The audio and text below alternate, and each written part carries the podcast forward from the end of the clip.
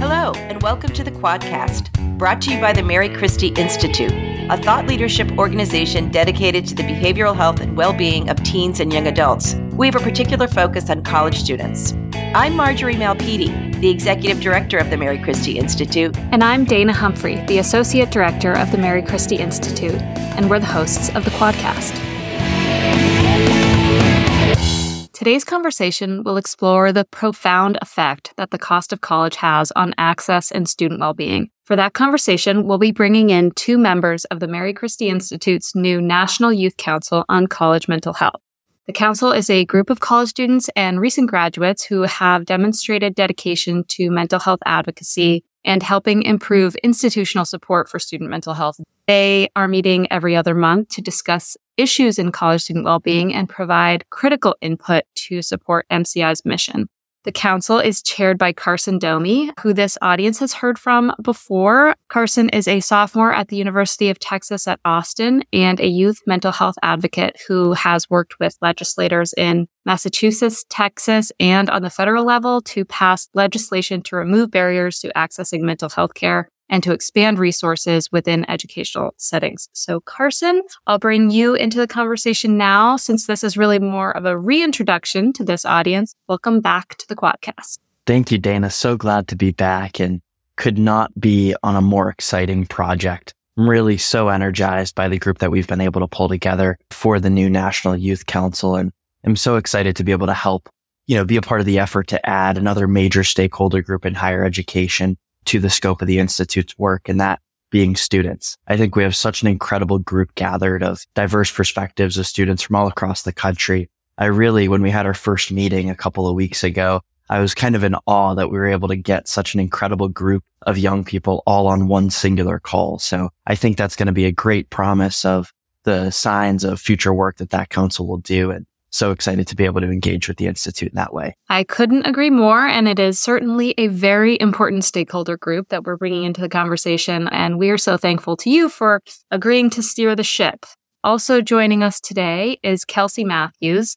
She is a first generation college student, a mental health professional, a published author, advocate, and ordained chaplain. Kelsey graduated summa cum laude from University of Nevada, Las Vegas in 2023 and currently works for the UNLV School of Public Health, serving as regional program director for the Defensive Line, which is a Texas-based nonprofit organization expanding to Nevada with a mission of ending the epidemic of youth suicide, especially for young people of color, by transforming the way we communicate and connect about mental health. Kelsey, thank you so much for joining us today. Welcome to the podcast. Thank you so much for having me. I'm excited. It's a pleasure to be here. So, Kelsey, we met for the first time at that inaugural meeting that Carson just mentioned, and I was so fascinated by your passion and moved by your story. Could you talk a little bit about your journey of getting to UNLV? Absolutely. So I get asked that a lot when I give a little bit of my background, but I'm originally from Connecticut. So I'm an East Coast girl. I was born and raised in East Haven, Connecticut for 18 years. And throughout my high school process, obviously looking at colleges, trying to figure out, you know, what do I want to do with my life? And I ended up coming out to Las Vegas to stay with some friends. I believe it was the summer right before my junior year. And so I came out here to Vegas and I absolutely fell in love. And as soon as I got off the plane, there was just something in me that knew I'm going to live in Vegas. I'm going to live here. And everybody thought I was crazy, right, when I said that, but I really meant it. And so I spent two weeks out here that summer. I went back to Connecticut, finished my junior year. And then the summer right before my senior year, I came out here again and I actually went and toured the UNLV campus and I loved it. I loved the energy. I loved the rebels. There was just something about this campus that I knew was very special and something about the community here that I knew was very special. And so I knew from that moment on that, that was my dream school and I wanted to attend UNLV and I made that my mission. And I ended up fulfilling that and, and making that dream a reality, but it was not easy by any means. And so I went back home. I finished out my senior year. Life kind of derailed a little bit. I'm sure we will talk about that but I ended up coming to UNLV. But unfortunately, I had to take a long way around, and that was in part due to the financial circumstances that we are going to discuss. Kelsey, I love to hear the passion in your voice when you talk about your time at UNLV. It's so amazing to hear that you were able to find a spot that you really felt was home. And especially that being so far away from Connecticut, kind of moving into a little bit of what you alluded, I'd love for you to discuss how your education was affected by your financial circumstances. So, unfortunately, the financial circumstances that I found myself in made it very, very difficult for me to ultimately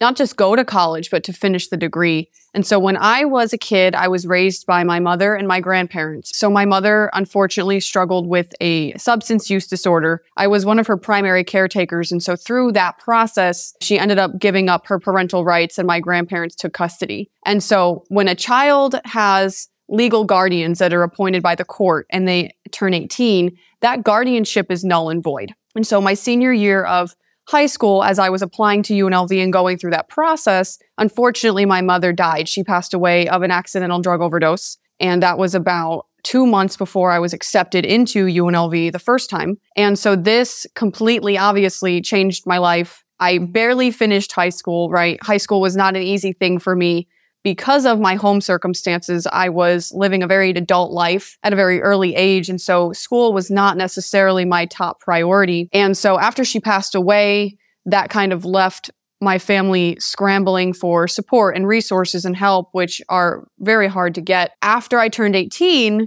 I was considered financially independent. Now I have no legal parents. I have no guardians anymore. I'm just on my own out in the world.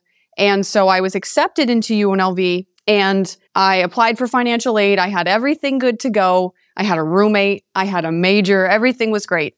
And unfortunately, about two weeks before I was scheduled to get on a one way flight and move to Las Vegas to move into my dorm, financial aid got back to me and they told me that with the out of state tuition that I would be paying, I owed them $18,000 a year after financial aid. And of course, this was a little concerning, right? This was alarming. And I said, that's okay. Everything's fine, right? Everything's fine. I'll just, I'll get a loan. I'll figure it out. I'll do what I have to do. So I'm naive, right? At 18 years old. So I start calling banks and I start calling loan companies and I'm pleading my case. And these people must have been laughing at me on the other side of the phone because I'm 18 years old and I have no parents, no credit, no co-signers, right? My grandparents are old they don't have the means to co-sign for thousands of dollars of loans, right? I don't have income of any kind, right? So I'm just kind of here in this situation thinking like, it's okay. Everything's fine. I can work it out. And I'm being declined, declined. They're declining my grandparents as co-signers. People don't want to co-sign college loans, right? That's understandable. So I am left now with no means of paying for the tuition for the school that I dreamed of going to. And I got to the point where I realized like this isn't going to work. This is not going to happen. I don't have the money. And even if I were to get an $18,000 loan for one year, what does that mean for the other three years? And am I going to graduate from this university $100,000 in debt, even if I am able to make it work? And what happens if I get out there and I start and then I can't finish? Are the credits going to transfer? Do I come home? Right? There was a lot of barriers and I was devastated and I was sick and tired of life beating me upside the head all the time. When I finally had one thing in my life after living through utter chaos and just living through the hell that I lived through for 18 years, I finally had one thing that I was excited about. And I felt like life came along and just like ripped it right out from under me. And it made me really angry. And when I get angry about things, I get very passionate. And I decided that I was going to make it work. So after my mother passed away, they did a fundraiser for me for college because we really didn't have any college money saved. So I had about $13,000 that I had saved from the money that was given to me for that college fund. And I came home one day and I sat down with my grandparents and I said, You guys, I'm going to move to Vegas anyway. And they looked at me and they must have thought, Oh my goodness, Tracy died and Kelsey's gone off the deep end right? They thought I was crazy. They were like, How are you? How do you plan on doing that? And I said, Well, I talked to some of the ladies at the cat shelter that I volunteer at, and they asked me why I just don't move permanently. So that's what I'm going to do. I'm going to get on the plane. I'm going to go stay with the friends. I'm going to find a job, an apartment. I don't know. I'll have the lights turned on. I'll do something. And I will go and I will get residency. And then I don't have to pay out of state. And so that's what I did. I got on the plane. I had no plan whatsoever. It was certifiably insane, but I figured I have nothing left to lose. I've already lost everything. And this is my one shot at getting out of here and being able to start over. So I came out here to Vegas at 18 by myself and I got two jobs in an apartment that was full of roaches because it was all I could afford. And I got residency and I ultimately ended up putting myself through the College of Southern Nevada. I went to community college first because it was paid for. And then five years later, down the road, I re enrolled at UNLV and then I was accepted. So I had to take a very long five year detour and it was very, very difficult. But that was ultimately how I was able to not just go to college, right? Because I could have stayed in Connecticut. I could have lived with my grandparents rent free and gone to school there and done that. But I knew that I didn't want to do that. I would have been miserable and I didn't want to settle. So that is the beginning of the journey of how I got to UNLV and how I was able to make it work despite not having the funding right away. So Kelsey, first of all, I just have goosebumps every time I hear it, and I've already heard it before. So it's just amazing what you have accomplished with such adversity. And you moved out to Las Vegas and you found a way to make it work. But not only were you dealing with a huge upheaval in your own personal life and the aftermath of that, years of aftermath of that, but now you had this massive financial stress about how am I going to pay for this? How am I going to live on my own out here? Do you think that affected your well being while you were doing your undergraduate degree? Obviously, you have still succeeded and you have managed to overcome that challenge, but did it affect your mental well being while you were accomplishing all those things? Absolutely. I always say it's important to keep in mind that young people go through enough in their young adulthood just on its own, right? So I look at my childhood and I look at myself when I was a teenager. Teenagers go through a lot. That's a hard time as it is. And then you add all the stress that I had. And it's the same thing for college students, right? A lot of college students don't have funding. A lot of college students don't have financial support. And that's difficult in and of itself, but then you uproot yourself. And again, I'm stubborn, right? I didn't have to do the hard thing, but that's what I do, right? I feel like the hard things in life are the things that are really worth doing. But I moved out here. I had this apartment. I really didn't know what I was doing. I had to teach myself how to get around. I, I didn't have a car. I ended up losing that apartment, right? Because of the cockroaches. It was disgusting. It was infested. It was a health hazard at that point. So I was renting rooms. I really didn't have a place to call home. I was sleeping in random people's houses, right, in in little rooms with with my poor little cat, right, who I took out here from Connecticut, and I moved seven times in 4 years because I just kept moving. Somebody would sell the house and then I would have to find somewhere else to go. And of course, finding that your mother has died one morning, your senior year of high school, that's traumatic. So then you have the 18 years of trauma that I endured. So I'm trying to go to therapy. I'm trying to get my own mental health support. I'm trying to move forward and process through that grief and process through that trauma. And that made it incredibly difficult to be able to just go to school, right? Trying to work, trying to navigate all those things.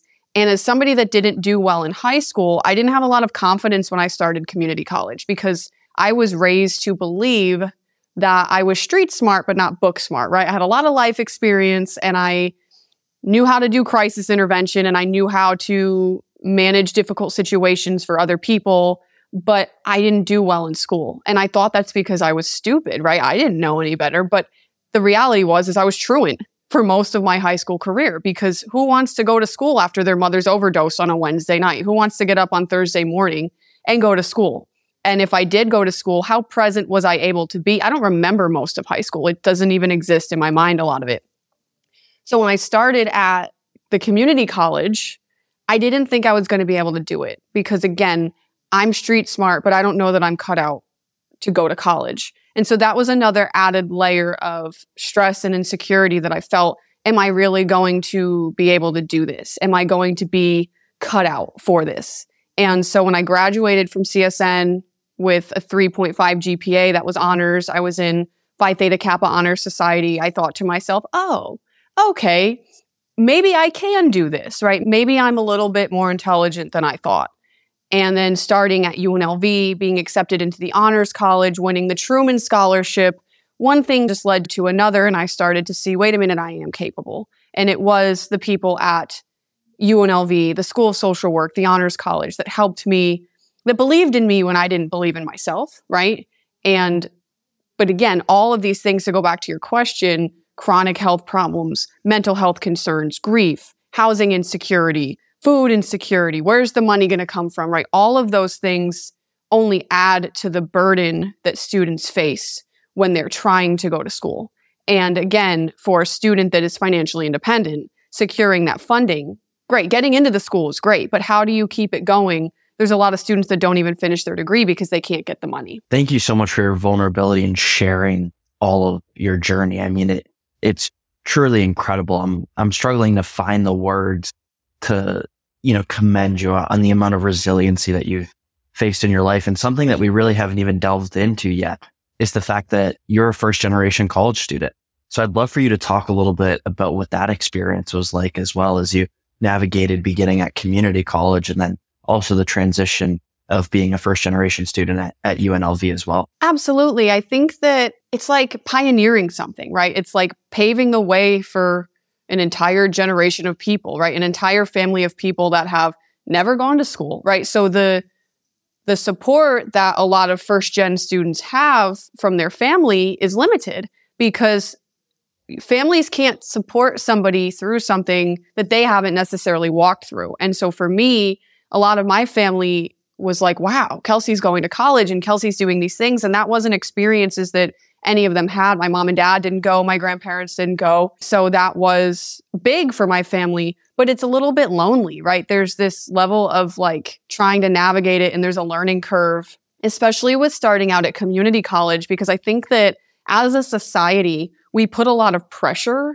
on high school students. By the time you are a senior in high school, people are asking you, where are you going to school? And what do you want to do with your life? Most 18 year olds aren't sure. Like some of them are, but then you have somebody like me where I'm just trying to survive. I've lived in survival for 18 years.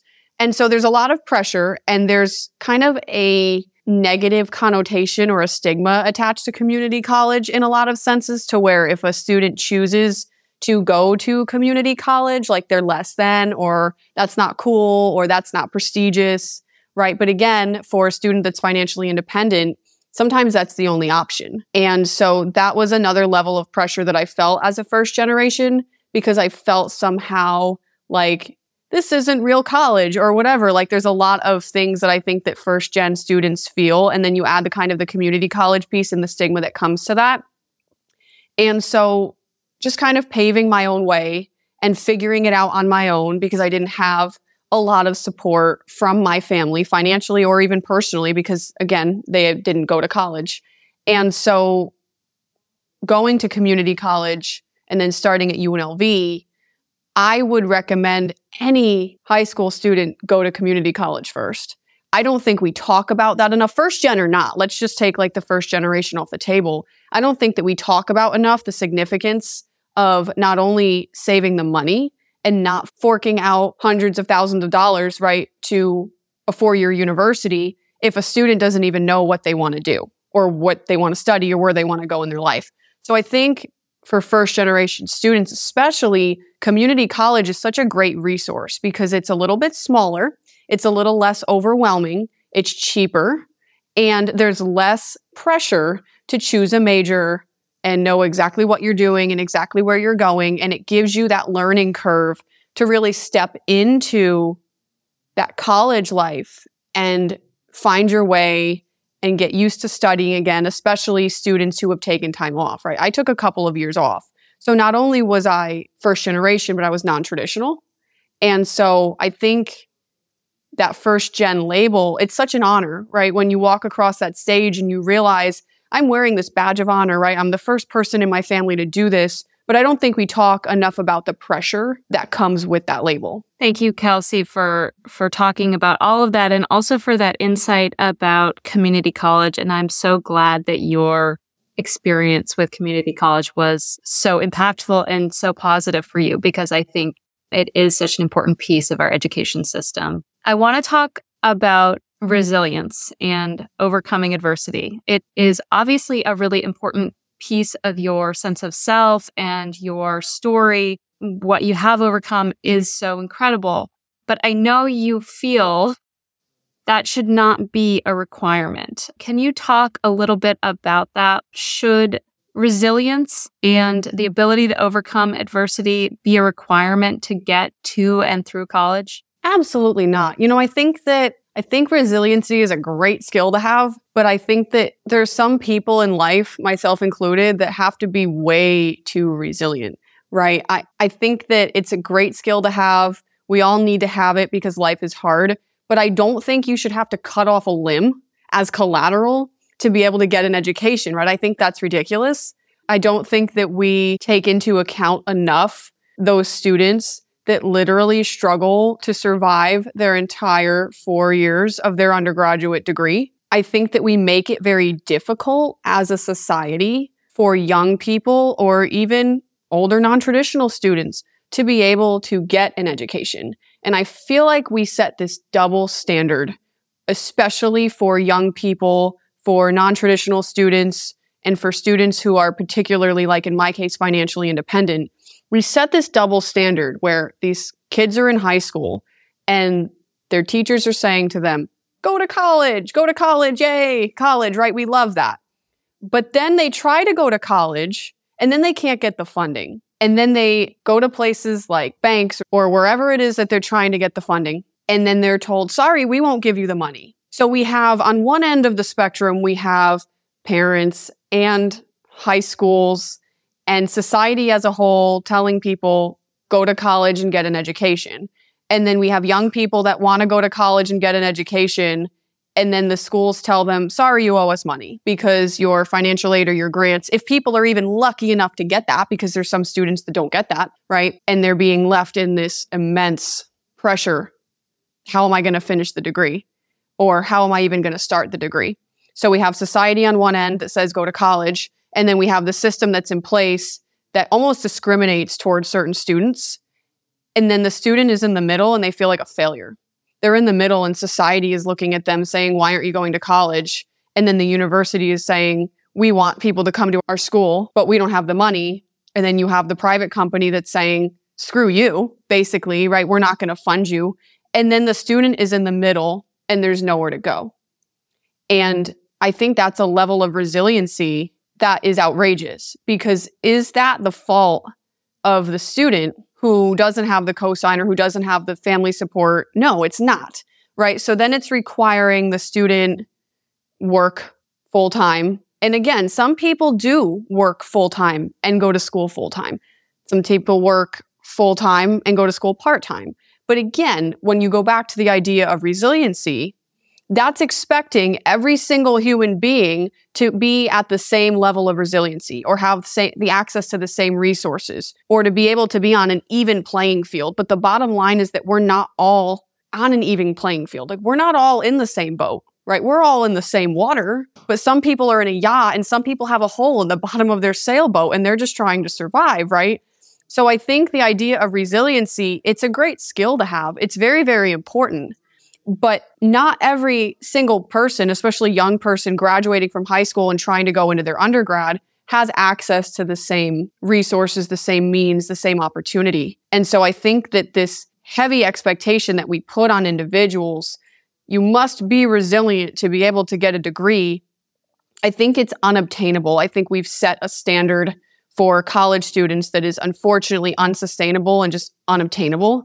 And I wish that I could say that I understood how we fix it. I wish that I can say that there's some easy way to just be able to fix the system real quick. But I, I heard a quote at a conference that I went to one time and I never forgot it. A lot of people say that the system is broken. The system's not broken, right? These systems are functioning exactly how they were put in place to function. And unfortunately, there are a lot of people that fall through the cracks of those systems, right? The, the education system, financial systems, government systems, whatever you're looking at, there's so many people that are falling through the cracks because unfortunately the systems are discriminatory and they're not set up to be an even playing field. What a great, eloquent, really in depth answer there. I'd love for you to talk a little bit about what's next for you. All the, you're obviously doing so much amazing work right now. I'd love for you to tell the audience a little bit about the different ventures that you're getting into. Absolutely. So I just graduated from UNLV in May with my bachelor's degree in social work. And it's funny, I was on stage during commencement. I was one of UNLV's outstanding graduates. And so they had me sitting on the platform with the deans and the provost and the president. It was such a huge honor, especially I worked so hard, right, to get to this school.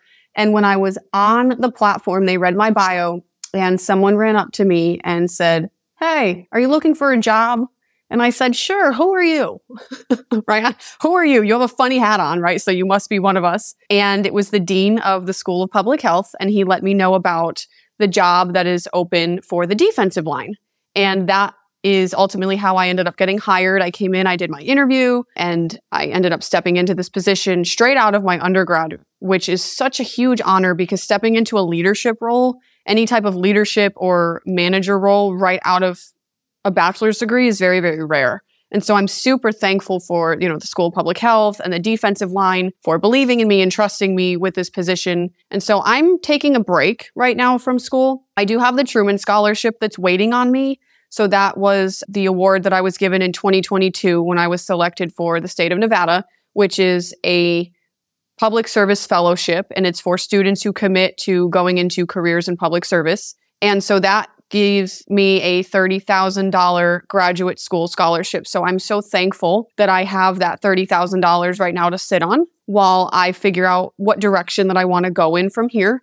And then, of course, if I continue to be employed with UNLV. So UNLV and the defensive line have a partnership. And so I'm employed through the university and the defensive line is the other half of that. And so as long as I'm employed through the university, I have access to their grant and aid. And so they would actually help me pay for some schooling. So right now I'm in a really good position graduating with a 4.0 and having the accolades and the accomplishments that I accumulated during my undergrad. That makes me a good candidate for a lot of programs and merit based things. So right now I'm working I'm happy to be here at UNLV. I'm happy to be with the defensive line. I'm not looking to rush into anything because I really want to make sure that I use my scholarship wisely. But I am considering applying to the Master of Social Work program here at UNLV for next summer. But ultimately, my goal was to go to law school. And somewhere along the way, that got lost in the equation. Sometimes when you're given too many options, that's not the greatest thing because after I won Truman, was like, you can go to Yale, you can go to Harvard, you can go anywhere you want, you can do anything you want. And that's great, right? That feels good. But it opened the options up so much that I feel unsure as to what exactly the next step is. But I've kind of come back around to the idea of law school just as somebody that has been through so much, has been heavily mistreated by a lot of institutions and a lot of systems that have failed me. And I've seen the damage that's done to people. I've seen the, the damage that's been done to people like me that have struggled through life and have been taken advantage of, have been exploited. And that makes me really angry. And we already talked about what happens when things and people make me angry, right? I have to do something about it. As of right now, I'm just kind of sitting. I'm riding the wave, as I always say, and I'm trying to figure out what the next best step is going to be. Of course, I can get my master's in public health since I'm already here at UNLV. Long term, I like the idea of teaching, being a professor. I was heavily impacted by a lot of professors here. I enjoy teaching and I like young people. And my experiences as a college student have really opened my heart a lot to college students. And now that's a population that's very important to me because of how I struggled and how I overcame that and the people that helped me do that along the way here at UNLV and beyond. And so I think it's exciting because the options are open, right? The, the world is my oyster, as some people would say, right? I can go anywhere, I can do anything. And it's nice to know that. And I, I want to speak and I want to write books and I want to do stuff like that. So continuing my advocacy in whatever way that that looks like, whether it's mental health or substance abuse that I've worked in, or even just abuse in general for people that have been abused by institutions or systems, right? But for now, I'm just really happy to be where I am and have the opportunity that I have. And I'm sure that as I move forward and I continue, the plan will make itself clear to me because I didn't plan on being where I am now, and that's worked out great. So, in this season of my life, I'm trying to release control of the narrative and say, I'm here right now and I'm present in the moment. And the things that I'm supposed to do and the places that I'm supposed to go will make their way to me, and I'll know when the time is right to move. Kelsey, thank you so much for taking the time out of your day to do this and just leaving this conversation so inspired by every single thing that you've touched on. And I think I can easily speak on behalf of, you know, the organization and the fact of we are so honored to get to work with you in the coming months, in the coming years, and are so looking forward to the different things that we'll be able to work on together. Thank you so much. I'm honored as well. I, this is so exciting to get to be a part of something that's new and inaugural, and there's so many amazing people working it, and it's a necessity. So I'm thankful to be here. Kelsey, I first want to say congratulations on your graduation and getting your job that your first job after graduation it sounds amazing and i know we'll hear more from you and more about your work with the defensive line as time goes on. Carson and Kelsey, thank you so much for both being here and for your participation and work on the Youth Council. We are so excited at all of the promise that we see in that group. We are impressed by each of you as individuals and are really excited about what you will all accomplish together as a group. So thank you both for being here and we will talk soon. Thank you. This has been the Quadcast, a program of the Mary Christie Institute. To learn more about our work, go to marychristieinstitute.org, where you can sign up for the MC Feed, our weekly news roundup, and Learning Well magazine, a publication at the intersection of higher education and lifelong well being. And if you like what we're doing, leave us a rating or review on your favorite podcast player. Thanks so much for listening.